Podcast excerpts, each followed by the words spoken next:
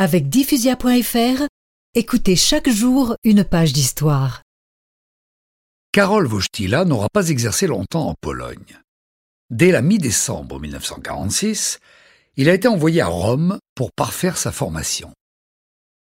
Le 5 août 1947, il obtient sa licence d'études religieuses. Rome est une ville magnifique.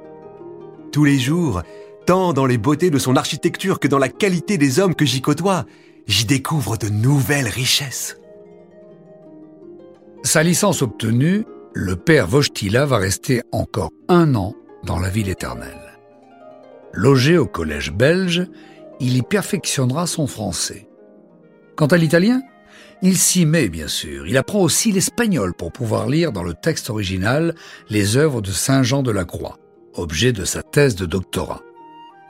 Quand il rentre en Pologne, le futur pape est déjà polyglotte.